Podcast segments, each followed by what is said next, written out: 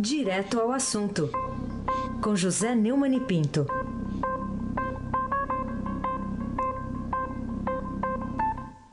Bom dia, Neumani. Oi, bom dia, Carolina Ercolim. Tintim por tintim. Bom dia, Almirante Nelson, com seu pedalinho. Bom dia, Diego Henrique de Carvalho. Bom dia, Moacir Biasi. Bom dia, Clã Bonfim, Emanuel, Alice Isadora.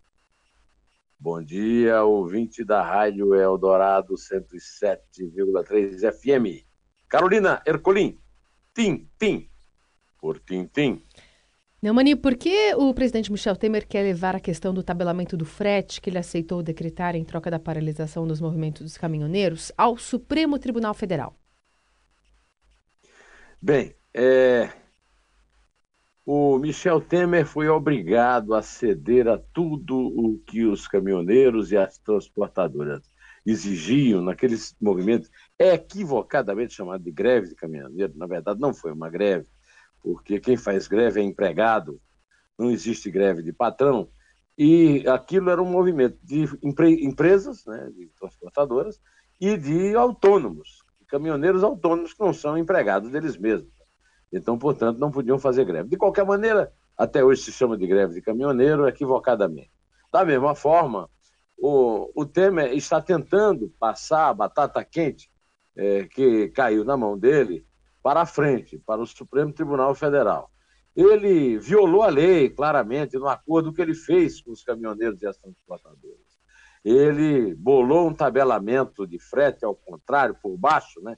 Uma, um frete mínimo, para atender exclusivamente a reivindicação dos caminhoneiros. Com, com essa, essa concessão que ele fez, fora da lei, porque a lei prevê um regime é, de mercado, economia de mercado, concorrência de preço, não podia tabelar preço de combustível em bomba, não podia tabelar esse, fazer esse tabelamento por baixo do frete. Então ele quer transferir o abacaxi para o Supremo. Agora, é por isso que o Supremo se sente aquilo que se chama de o rei da carne seca, porque tudo no mundo se concorre, se recorre ao Supremo.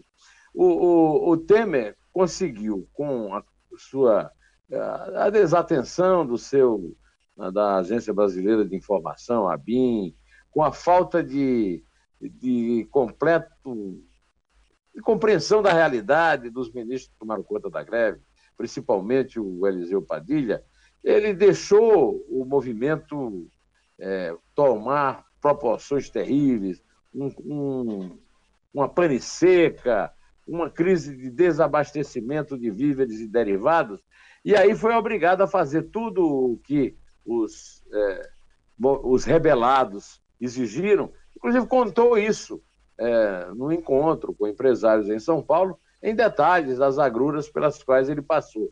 Agora, não vai ser transferindo para o Supremo que ele vai resolver as coisas. É, ele, infelizmente, a nação está aí penando sob o governo dele, que vai até dezembro, e aí só Deus sabe o que, é que vai acontecer de janeiro em diante, porque vamos depender de uma eleição. Agora, não vai ser o Supremo que vai resolver isso, tá certo? Carolina Ercolim, tintim por tintim. Muito bem. Fala também sobre a decisão da ANS é, sobre os 40% do valor do procedimento em plano de saúde, né? é, a ANS voltou atrás nessa cobrança, que só ia valer de fato em dezembro. Mas você acha que a agência fez bem? É, eu estou achando o seguinte: é, eu concordo com o leitor Arcanjos Forcim Filho, que numa carta ao Estadão escreveu que esse problema da relação entre a, as empresas de, de, planos de saúde e os consumidores, né, e os seus é, usuários, né, é, essa relação deve ser é, travada diretamente entre o consumidor e a agência, com a ação do governo, porque o, o Arcanjo é, Esfocin cita, inclusive, a Constituição, que a saúde é um dever de Estado. Não é assunto para juiz estar tá se metendo, para Carmen Lúcia estar tá fazendo demagogia. Olha, a saúde é isso, a saúde é aquilo. Nada disso. O governo é um governo fraco, é um governo debilitado pela impopularidade absoluta do presidente Temer, e pela o fato dele ter entregue, né? ele entregou metade do governo para o Poder Legislativo, os deputados fazem o que querem de qualquer coisa, né? e a outra metade ele entregou para o Supremo. Então, os juízes se sentem é, na, na condição de ficar intervindo numa ação que devia ser exclusivamente da própria Agência Nacional de Saúde e do presidente da República, Carolina Ercolim, tintim por tintim. Bom, outro aperto que a gente está passando em relação ao nível do Cantareira, o que estado de alerta é, ensina a população da maior e mais rica cidade brasileira em termos de espírito público e espírito de prevenção né, da autoridade pública que deveria, é, quem sabe, ter prestado mais atenção sobre isso, mas de qualquer forma, é, o, o, nosso, nosso costume em casa também, o que, que pode dizer em relação a essa possibilidade? Bom, é, de fato, nós vimos aí no estado de alerta. Só que choveu. É. Não choveu na cidade inteira, pelo que eu li na notícia que está no, no, portal do Estadão. Né? É, na noite de ontem, na manhã de hoje, eu amanheci sob chuva aqui no meu bairro, né, na Vila Buarque. É, foi a primeira chuva para valer. Ontem eu sentia, aqui também na Vila Buarque, uma certa neblinazinha, né, uma garoa fina. Agora, Dessa vez foi uma chuva para valer, com trovão, com relâmpago. Né? Foi a primeira vez em 46 dias. Né? É, segundo a, a notícia da, da, do portal do Estadão, ela foi notada em diversas partes da capital com maior intensidade na Zona Sul e na Zona Oeste. E chegou à região metropolitana. Né? Teve vento de até 57 km por hora, segundo o Centro de Gerenciamento de Emergência da Prefeitura, que destacou que a chuva veio, como a gente ouviu, acompanhada de raios e trovões. A passagem de uma frente fria, segundo a CGE, no litoral do estado, vai trazer mais chuvas significativas e declínio de temperatura até o fim de semana. A terça-feira está começando com céu fechado, chuva intermitente, por conta da presença dessa frente fria sobre o oceano na altura do litoral de São Paulo. Né? Estão previstas chuvas é, ainda ao resto do dia e no resto da semana. Agora, o que acontece é que nós já tivemos um, alerta é, bastante sério né, em 2015, e agora estamos tendo novamente alerta. Tivemos dias muito secos, é, e a chuva veio para nos aliviar, mas ainda não, não, não dá é, para você imaginar que choveu na cabeceira lá dos rios, que forma a cantareira e que o, a situação de emergência né, que foi é, registrada nesses dias, está de alerta desde domingo, quando chegou a 39,9% da capacidade, né? o nível caiu ainda mais ontem, chegando a 39,7%, então a primeira vez abaixo dos 40%, o que significa um nível de alerta. Né? É, é, a faixa 3 do estado de alerta, quando fica abaixo de 40%. Olha, ainda está longe de voltar ao normal, que é 60%. Então, é, é, tem que tomar todas aquelas atitudes, não ficar lavando calçada, etc., e a autoridade tem que cuidar mais, com mais zelo, cuidar dessa questão de rodízio, fazer rodízio, não fazer. É, é como você disse, falta muita consciência, falta espírito público nas autoridades e falta muita consciência da cidadania em relação à questão da escassez da água. Isso não vai se resolver com uma chuva, né? Carolina Ercolim, tintim por tintim. Mas que ela é bem-vinda é, né, Neumann? Ah, pelo... Não, é principal... Eu sou diabético, eu, eu, Carolina, o que eu sofro com essa, com essa, com essa umidade, o nariz fica seco, Isso. sangrando, é. a boca completamente seca, é, os olhos ficam duros. Olha, é uma coisa de, de louco a diabetes, essa secura terrível. Bom, falar também Agora, em Brasília sobre... continua seco. Né? Ah, sim, lá continua. Mas Vamos aqui, continuar. Aqui, aqui na, na capital paulista, na região metropolitana, pelo menos está chovendo é, desde o comecinho da manhã. Bom, é, que explicações você seria capaz de dar para o fato de, até agora, as tão decantadas e divulgadas delações da Lava Jato, feitas há quatro anos, só terem ocasionado uma condenação de político com foro privilegiado lá no Supremo? Pois é, Carolina, e que político, né? Quer dizer, quando você tem, aliás, não é você que tem, né? É o país é que tem, né? Uma situação em que políticos como Renan Calheiros, que foi presidente do do Senado, Romero Jucá, que é o presidente do MDB, manda-chuvas do Brasil, que são processados, uhum. Aécio Neves, é incrível como Aécio Neves tem processo e nada. Aí vem para condenar o deputado Nelson Meurer, do PP do Paraná. Pelo amor de Deus, né? Quer dizer, quatro anos desde a primeira delação na Operação Lava Jato.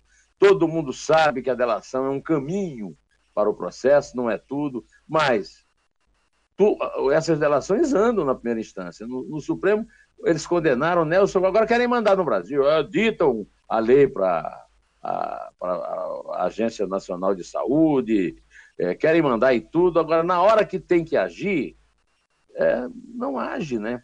Eu escrevi é, um artigo essa semana é, no, no blog do Neumann, falando da política pornográfica. O, Supremo Tribunal Federal faz parte é, da, dessa pornografia. Nos outros dez casos encerrados, segundo a, noticiária, a notícia publicada no Estadão, ocorreu arquivamento de inquérito, a rejeição da denúncia da Procuradoria-Geral da República ou absolvição no julgamento final. Em seis processos, os próprios investigadores apontaram falhas nas delações admitiram não ter conseguido levantar as provas necessárias, solicitando o arquivamento. Em três casos, foi o STF que julgou como insuficientes a denúncia apresentada pelo Ministério Público. No caso que eu cito no meu artigo, é um caso diferente.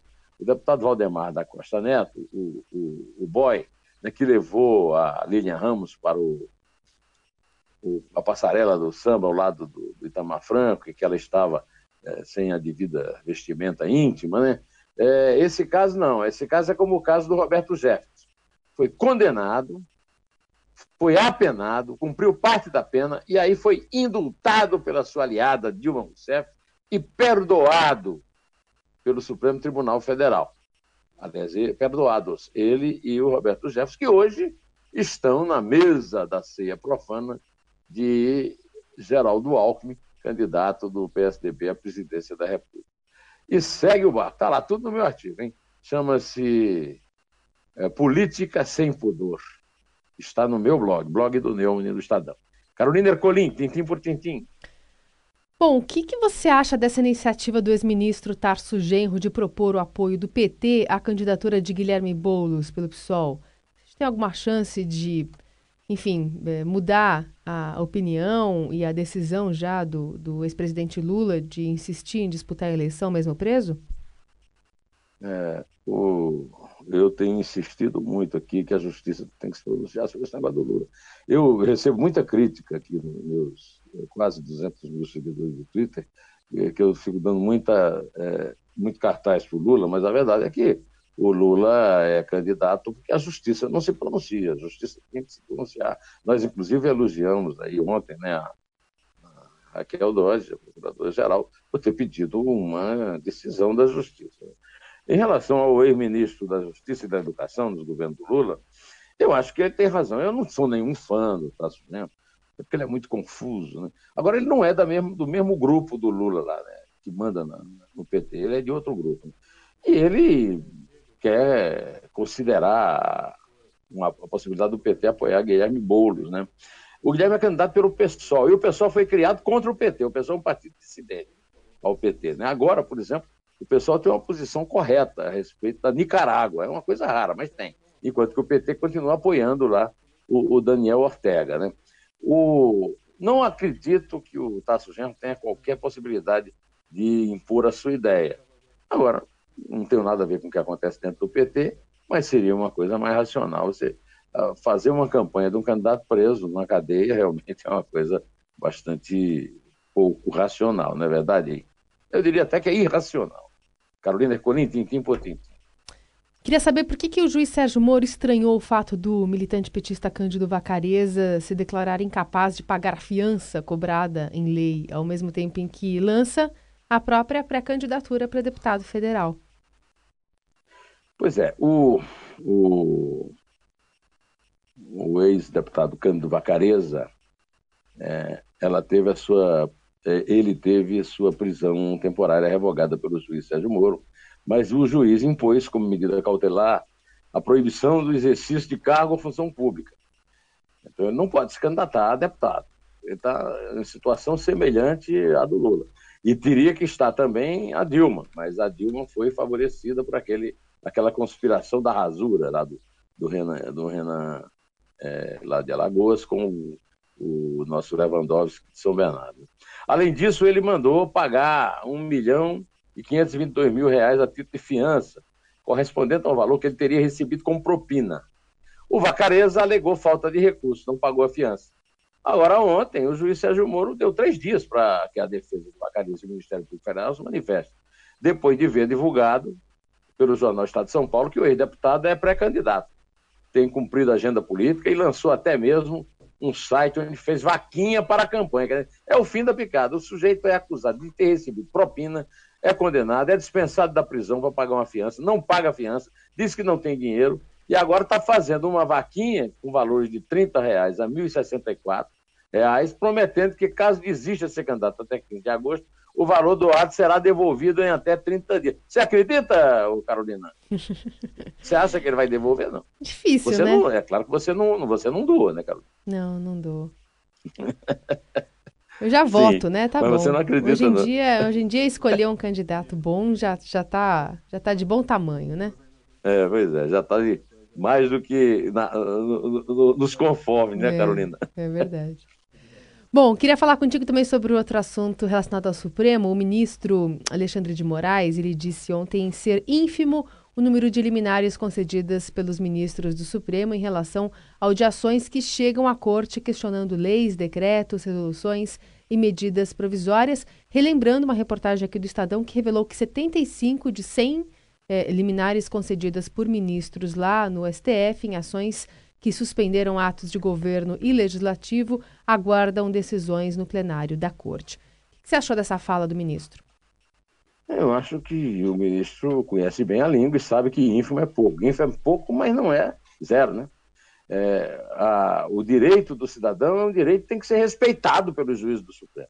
Ao chamar o, o número de, de, de- de- de- é, como é que chama mesmo? É, Liminares? pedidos, é, liminares Uhum. é, dados no, no Supremo, de ínfimo, o ministro está chamando, me desculpe, o cidadão de ínfimo, a cidadania de ínfimo, de ínfima, o Supremo Tribunal Federal de ínfimo e a democracia brasileira de ínfimo. O ministro devia ter mais cuidado é, quando fala esse tipo de coisa, né?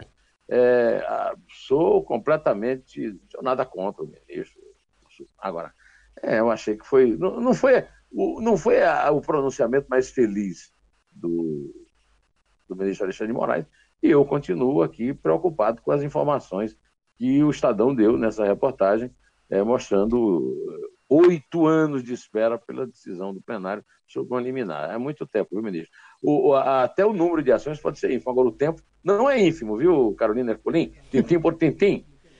Muito bem. Bom, é, ainda queria repercutir contigo esse comercial né, que o Neymar fez, é, que causou muitas polêmicas nas redes sociais.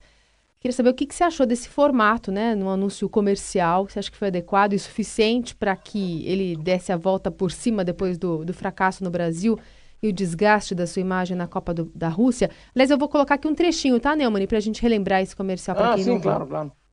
Trava de chuteira na panturrilha, joelhada na coluna, pisão no pé. Você pode achar que eu exagero, e às vezes eu exagero mesmo. Mas a real é que eu sofro dentro de campo. Agora, na boa, você não imagina o que eu passo fora dele. É, foi um meia-culpa que parece que não caiu muito É, bem. Eu, eu muito imagino que ele efetivo, sofre né? fora dele, namorando a Bruna Marquezine, ganhando o dinheiro que ele ganha, sendo badalado como ele é, tendo milhões de seguidores. Eu até acho estranho né, a notícia do dada na última página do caderno do Estadão, né, do esporte, confissão do Neymar divide opiniões. É espantoso para mim, é espantoso que ainda tem a gente que o apoia. A minha posição está muito bem é, descrita é, no texto do Gonçalo Júnior, companheiro aí do Estadão, que disse que quando desabafo fake, Neymar faz gol contra a própria carreira.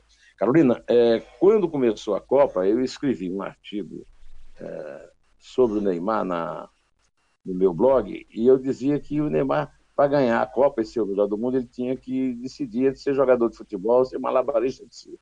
Eu estava enganado, ele não é malabarista de circo. Ele, ele ah, antigamente se chamava de moleque de recado, né?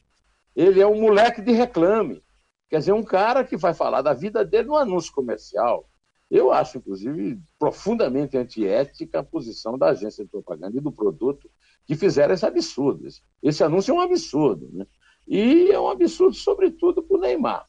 É, o Neymar ele, é ele tem um enorme talento, ele devia ser digno desse talento, sendo decente, jogando bola em vez de ficar caindo e rolando, fazendo esse tipo de palhaçada, levando o pai para o hotel da seleção, desafiando assim todos os colegas por causa do fato de ele ser mais famoso, mais bem pago, ou isso ou aquilo. Ele é um cara que não amadureceu, até o Edu Gaspar o chamou de criança, é de menino, né? Menino, ele agora é sempre um menino, é isso aí, o menino de moleque, o menino de reclame, né? E eu quero te dizer o seguinte: eu não sou bom profeta, não, eu gostaria até de não ser desse caso. Mas o futebol brasileiro, com o Neymar, com o Tite, ele está entre o quinto e o oitavo melhor futebol do mundo. Ele não é o, não é candidato a ex em 2022, 2026, 2030. O futebol brasileiro é decadente por causa de coisas desse tipo. E, e o Neymar, para ele mesmo, um cara com 26 anos não pode ser chamado de menino. Não pode tratar o pai como se ele tivesse cinco. Então ele precisava, em vez de ficar lendo o texto de comercial, de gilete, né, e a lâmina de barbear, ele tinha que estar tá encarando lá o, o desafio dele no, no PSG, que já começou a temporada, jogando e mostrando que, pelo, por enquanto, o Neymar não é nem o melhor do PSG, porque o Cavani e o Mbappé são melhores do que ele. Ele é o terceiro lá. No, no, no PSG, ele é o terceiro. Bom, mas eu, em homenagem à Cantareira, você, eu ouvi toda aquela conversa da Cantareira, senti na pele, na garganta, nos olhos, tudo. E aí me lembrei de uma gravação linda, maravilhosa. A gordurinha. A gordurinha é fantástica, né? O Mambo da Cantareira. E tem uma gravação do meu compadre, do meu amigo Fagner, que é simplesmente sensacional. O Mambo da Cantareira com Fagner, de gordurinha, Almirante Nelson.